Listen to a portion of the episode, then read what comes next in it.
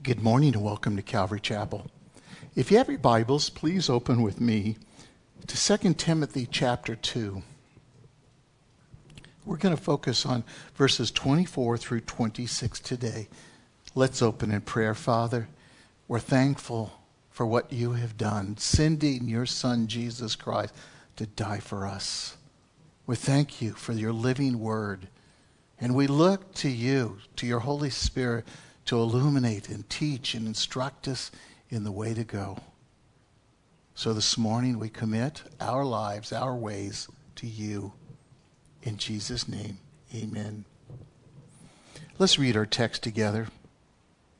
Verse 24 says, The Lord's bondservant must not be quarrelsome, but be kind to all, able to teach, patient when wrong, with gentleness correcting those who are in opposition if perhaps God may grant them repentance leading to the knowledge of the truth, and they may come to their senses and escape the snare of the devil, and having been held captive by him to do his will.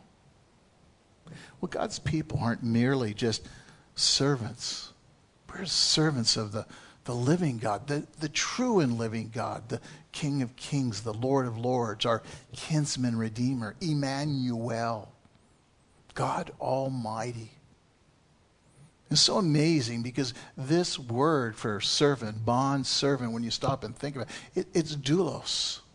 It was a slave. It was one who gave his life over because his master was so good. He got out of debt and he was could go free, but he says, "No.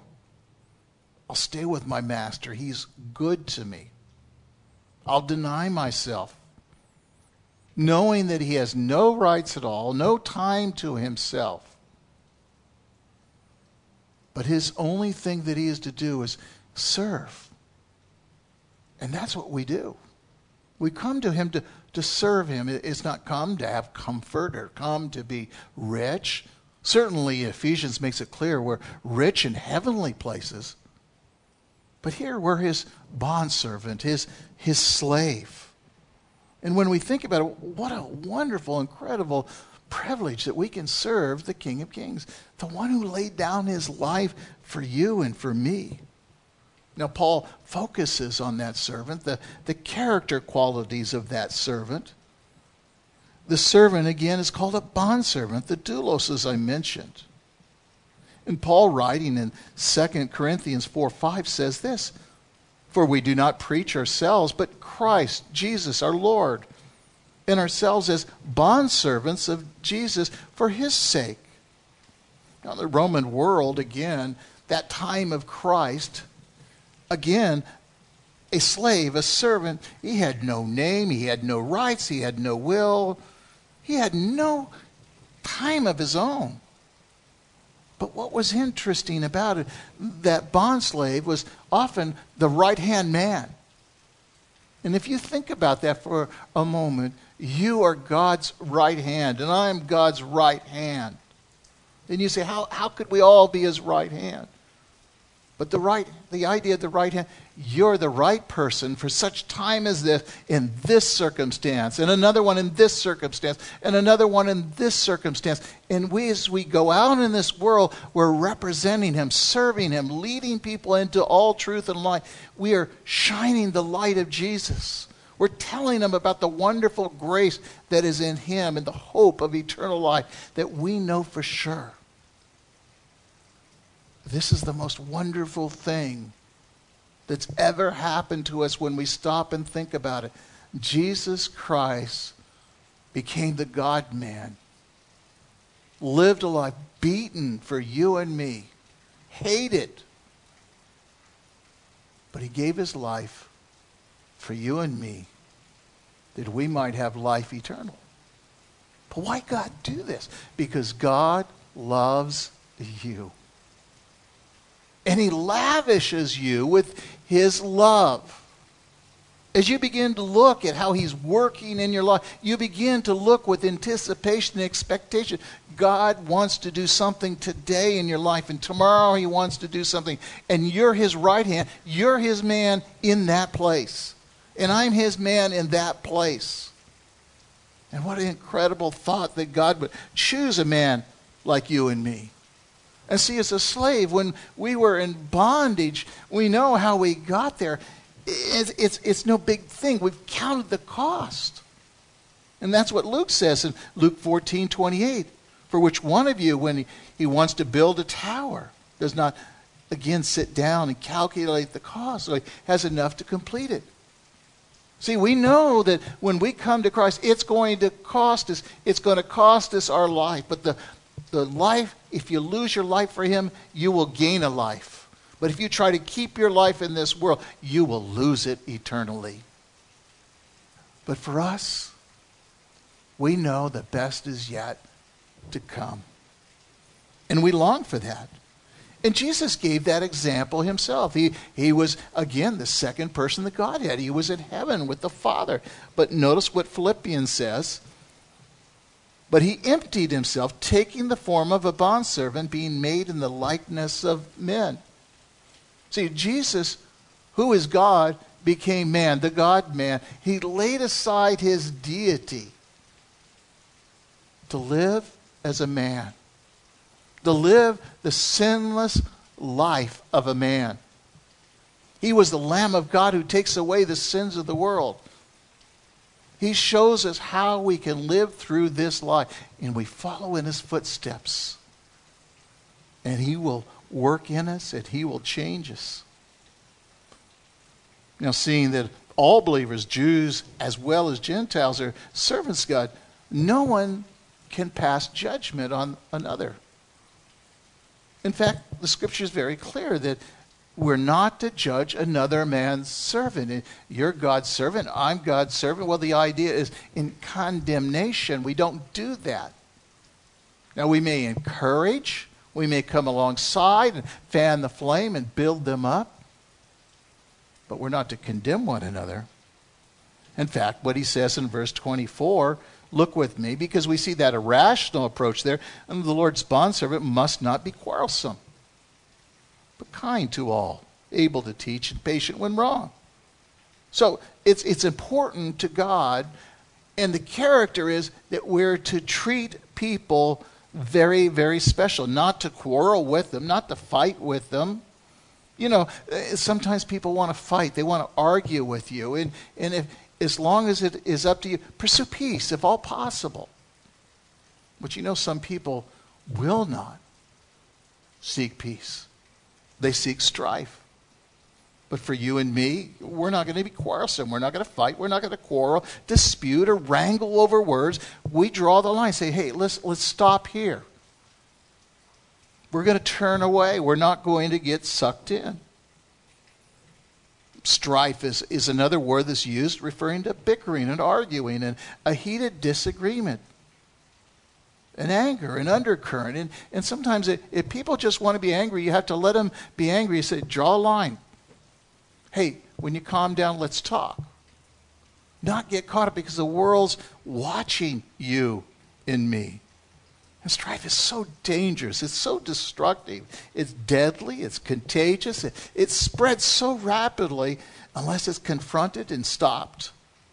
See, strife destroys marriages and friendships, businesses and churches. And yet, this is what Satan uses to thwart the will of God.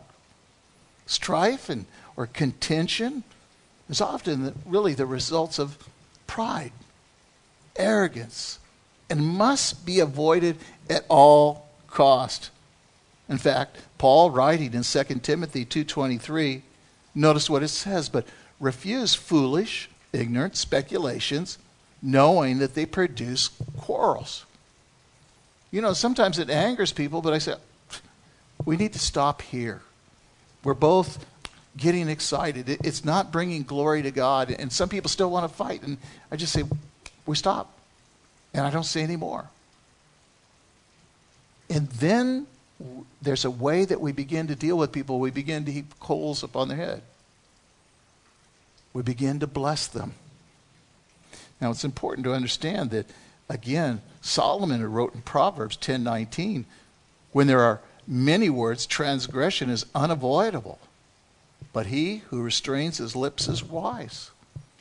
Sometimes people will just continue with the words on and on and on, but that should not be of you and me. That we bite that upper lip. We hold back. We let them continue and carry, and we, we just know that something's wrong. We don't always understand what's going, but we don't get drawn into something we can't put an end to. When Paul says that a, the slave of the Lord must not be, you know, battling, he refers to the slave who, that is, who follows the Lord. See, a lot of people call themselves Christians, but they don't have a relationship with Jesus Christ. They're deceiving themselves. Oh, they can come to church on a Sunday or Wednesday night. They, they can say the right words. They've been baptized. They've given money. But they're not a, a slave of the Lord. They're not a servant of the Lord. They're not following the Lord. The scripture talks about they have a form of godliness, but they deny the power thereof. They think it's good to come, but they don't realize that they don't know Jesus Christ. They're headed to hell without a relationship with Him. Well, again, when people want to argue, when they want to get angry, we're not going to wrangle over words. We're not going to shout. We're not going to make a scene. We're going to learn to turn the other cheek. We're going to learn to walk away quietly, say, hey, let's talk about this tomorrow. And that's very important as ambassadors of Christ, his representatives. Because if we go down that path, there's no longer the light shining, there's no longer salt that's going to affect the people. In fact, in verse 24, it talked about that we must be kind to one another. Kind could, is interchangeable with the word gentle. Vines defines, again, that word kind is fair, moderate, forbearing, not insisting on the letter of the law. It expresses that, that uh, considerateness that looks humanly and reasonably at the, at the facts of the case. Someone who's defined it as, as really grace and action. And that's what people should see in our life is, is just this grace. When people are being mean and nasty and anger, uh, maybe two-faced, we're just always gracious. We're always kind. Praying that they would come to their senses. This is the way that, that Paul lived his life. In fact, in 1 Thessalonians 2 7, he describes it, but we prove to be gentle among you as a nursing mother tenderly cares for our own children. And that's how we need to be like Paul caring, loving, nurturing that, that love and tenderness that only a mother can have for an own child. That's how we're to treat one another. This is how God deals with us. When we've thrown our temper tantrums, when we haven't got our way, when somebody's wounded us or pride or they haven't done it the way we think. What an honorable thing to, to hold back and not say anything and, and just pray about it. Let God change our hearts. Let God work in them if there's something that needs to be done in them. See, words can, cannot even express the love and care that God has for his children. In fact, let me read from Matthew 12, verses 18 through 20, which is really a quote of Isaiah 42, 1 through 4. Notice again and again in verse 18, it begins Behold, my servant whom I've chosen, my beloved in whom my soul is well pleased. I will put my spirit upon him, and he shall proclaim justice to the Gentiles. He will not quarrel, not cry out, nor will anyone hear his voice in the streets. A battered reed he will not break off, a smoldering wick he will not put out until it leads justice to victory. The bruised reed, the smoking flax represent people whose lives are they're bruised, they're they're broken, they're they're used up, or they're they're hurting and they're hurting others. They're struggling. And he's saying, I'm not going to snuff it. I'm not going to put it out. I'm not going to crush it. And that should be true of you and me. Such people are often considered useless. And what a shame when people look at it, and that's you and I, but for the grace of God. And yet, people begin to have such a high opinion of themselves and they begin to, to go around crushing and destroying people. See, in the hands of the Savior, the bruised reed is not thrown away, but restored, and the smoking flax is, is not put out, but it, it's rekindled. And, and that's what we do is we fan that flame, we restore, we lift up those people. Uh, they have to want to. And even another they're if they're making that move, we do everything we can to help them, to grow, to, to reach out to Jesus, to support them in that walk. In verse 24, it says we have to be apt to teach, and this is why it's often referred to pastors. But the fact is, every one of us are teachers in some capacity. We're to go and make disciples. The word apt comes meaning being able to teach. It carries the idea of being skilled at teaching. It means that every one of us are prepare ourselves to teach God's word, to, to apply it to a life. That when someone's struggling, that we sit down with them, we explain the, the scripture so they can draw from it, they can apply it to their life. There are those who can argue about a, their hobby horse. But it's another matter to be able to teach the whole counsel of God's Word. No matter what a person's going through, that God brings to your mind that, that scripture and shows you how to use it. And then you begin just fanning that flame in them and bringing them back, sharing the love and the grace and the mercy of, of Christ Jesus. And it's important that we don't be in this one hobby horse, making this point or that point. The, the, the goal is to be well rounded, balanced, that no matter what those circumstances are, this cost us time. But we take the word, we hide in our. But as we say it cost us time, we're refreshed, we're washed, we're encouraged and built up. God's changing you and God's changing me. I love what it says in 1 Peter 3:15 and 16.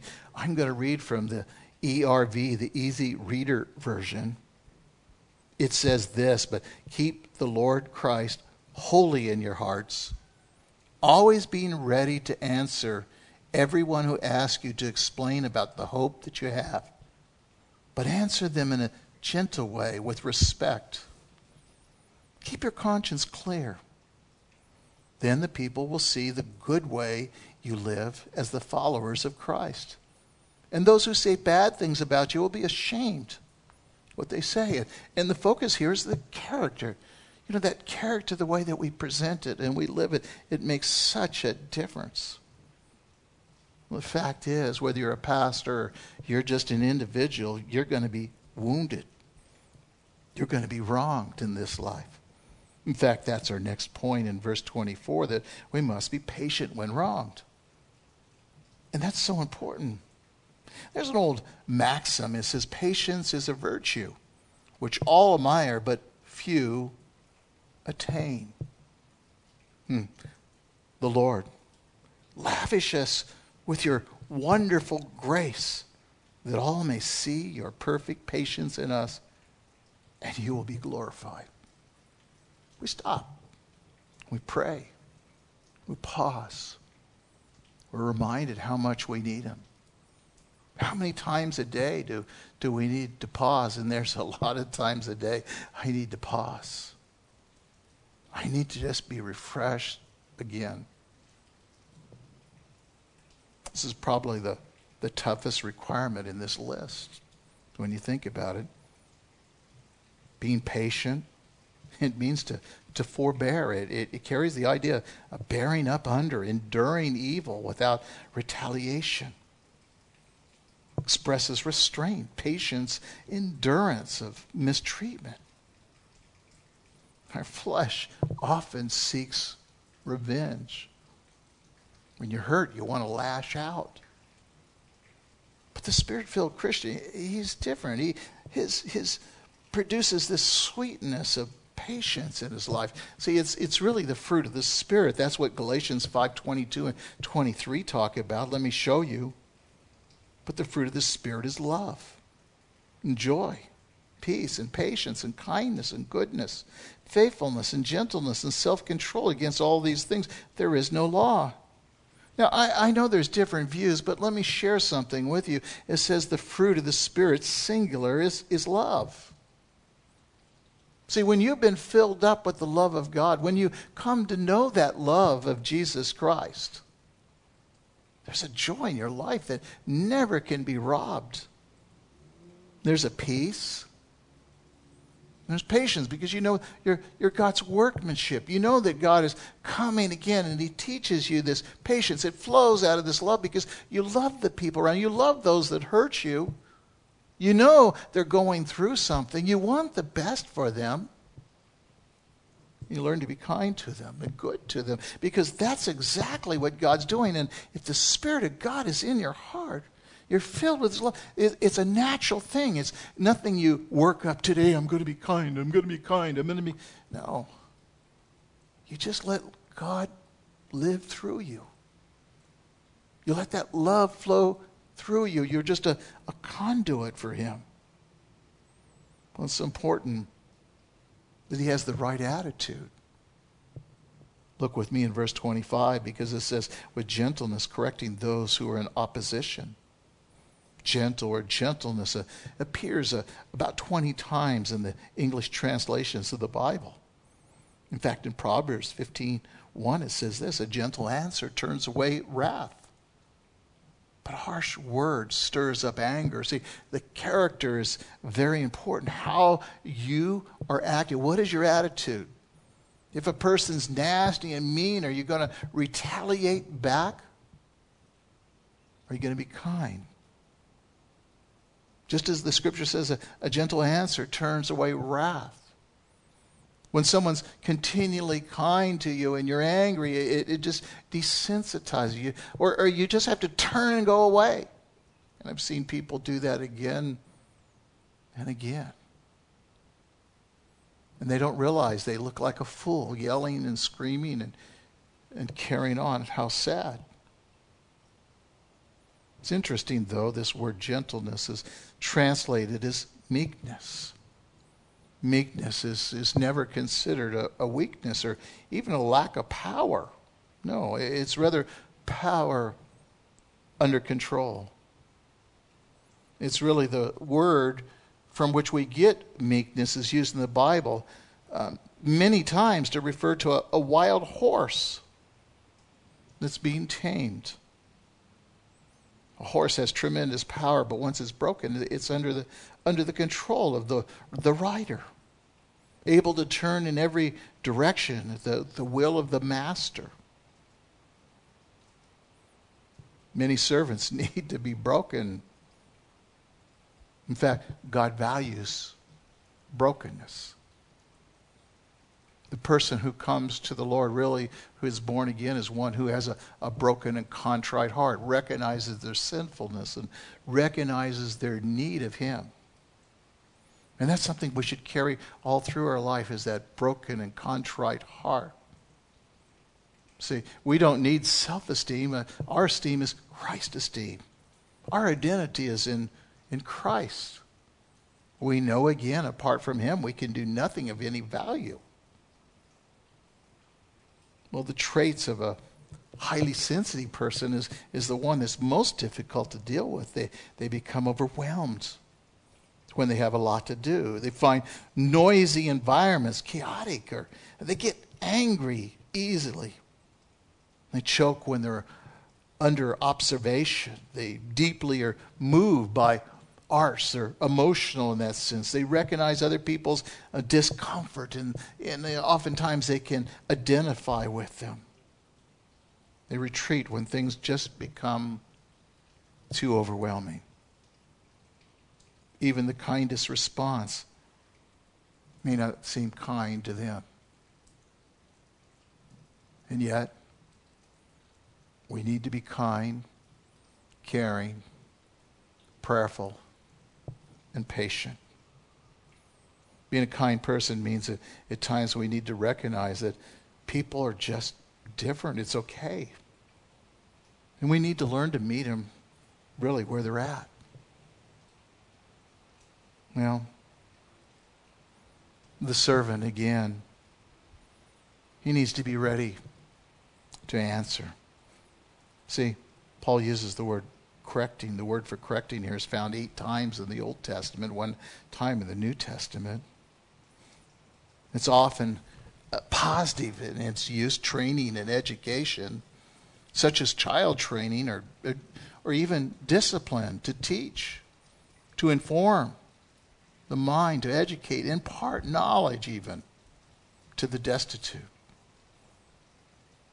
Here in the New Testament principle, it's meaning to chasten or chastise. This is a big responsibility. And yet, every one of us are uh, given this in the, the Great Commission. It's what we do if we're a believer. Each one of us should look at this and say, hey, how am I doing this? Lord, how am I doing? Let's read that Great Commission again in Matthew 28, verses 19 through 20. Go therefore and make disciples in all nations, baptizing in the name of the Father, the Son, and the Holy Spirit, teaching them to observe all that I command you. Lo, I am with you always, even to the end of the age. We have the assurance that Christ is with us, but where to go and make disciples? The question becomes how are we doing? What disciples do we have in our life? In making disciples, all these things we've been talking about, it requires all of these godly character traits. Our conduct must be above that of the world. In fact, in 1 Peter 3:15 it describes something similar, but sanctify Christ as Lord in your hearts, always being ready to make a defense to everyone who asks you to give account for the hope that lies within, yet with gentleness and reverence. You know, not everyone will agree with you or agree with me, and yet we need to be respectful, gentle, kind, patient, and loving. See, that's what produces a, a healthy dialogue where we can teach, we can instruct, yet also at the same time, we need to remain teachable ourselves, filled with God's love. Well, look at verse 25 again. It says, If perhaps God may grant the repentance leading to the knowledge of the truth. Well, we need to be a reliable aid. We're, we're part of that. We're his right hand to come alongside. And this is very clearly tells us that God is one who will open the hearts of the wayward. The amazing thing is that we get to be a part of what God is doing. He's the one, the only one that can change hearts. We're, we're just a servant of the Lord. And we should attempt to deal with the opposition Uh, speaking to them in truth and humility and in loving kindness. We're to contend for the faith, but not be contending. We're not to be contentious because that will do more damage. See, Paul concludes this message by emphasizing the work of the Lord's servant and dealing patiently with souls in the hope that God may grant them repentance and leading to the knowledge of the truth. See, in the New Testament, two main words are used for repentance. One means to regret. It has to do with a, a annoyance in the way we feel. It's, it's sin that's been exposed, a wounded pride that's seen. There may even be some kind of deep sign of remorse. Uh, may not be, though, godly sorrow that leads to repentance when we think about this, this is really a picture of Judas after he betrayed Jesus. But the other word used in this case is, means to change the mind for the better. It results in a, a forsaking of the sin. It denotes a, a genuine repentance towards God. See, when the Holy Spirit is, is at work bringing the person to repentance, the acknowledging of the truth will naturally follow. The word translated acknowledging sim- signifies precise and experiential knowledge. The repentant person will obtain a kind knowledge of the truth. See, repentance is necessary if a person's to recover themselves out of the, the snares of the devil. See, that's really the heart of God. In this case, repentance means to the giving up the teachings, the doctrines that are contrary to the gospel, together with the, the corresponding the change in their behavior. But look with me in verse 26. It says that they may come to their senses and escape the snare of the devil, having been held captive by him to do his will. He has a righteous anticipation. And that's important to understand that in verse 26, it says, He may come to their senses. That's, that's the heart. There's a, a recovery that they're hoping for, there's a repentance unto the knowledge of the truth. The word escape uh, translates the verb, and, and the idea is to, to become sober again, to, to come out of, to one's senses, like the story of the prodigal son, come to one's senses. The word escape translates a verb to appear only in the New Testament that means to become sober, to come to one's senses. It's kind of like the, the story of the prodigal son. In Luke 15, he, he takes his father's money, his inheritance, and runs and loses it all. And, and then when he comes to his senses, he comes home. And, and that's what the Father in heaven's longing for him, to come to his senses. That's what you and I did when we returned to God. God made it evident in our hearts. We, we knew there was a God when we were young, but we ran and did our own thing.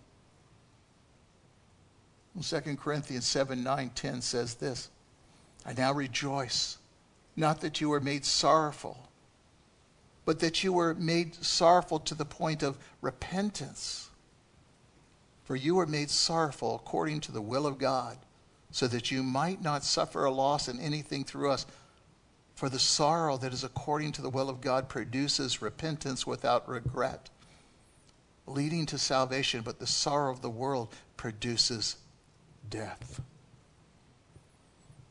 See, when you and I just simply come in this godly character, kind and tender, merciful, we bring them the truth and love. We're not the one that brings them to the senses, it's the Holy Spirit that will do the work. When people are out of control, losing it, and, and we're calm, they can't figure it out. The Holy Spirit uses that in their lives, causes them to think about what they've heard, what they've seen. And it's all about seeing people come into the kingdom, to exalt the King, to know the one that you and I know. Let's close in prayer. Father, thank you for today, for your tender love and your mercies that are new every morning. Amazing thing that we can be used by you, we can be your right hand. That you grant us a favor and put us each in a, a different place to bring glory to you. Lord, that's our desire. We love you and we thank you. In Jesus' name, amen.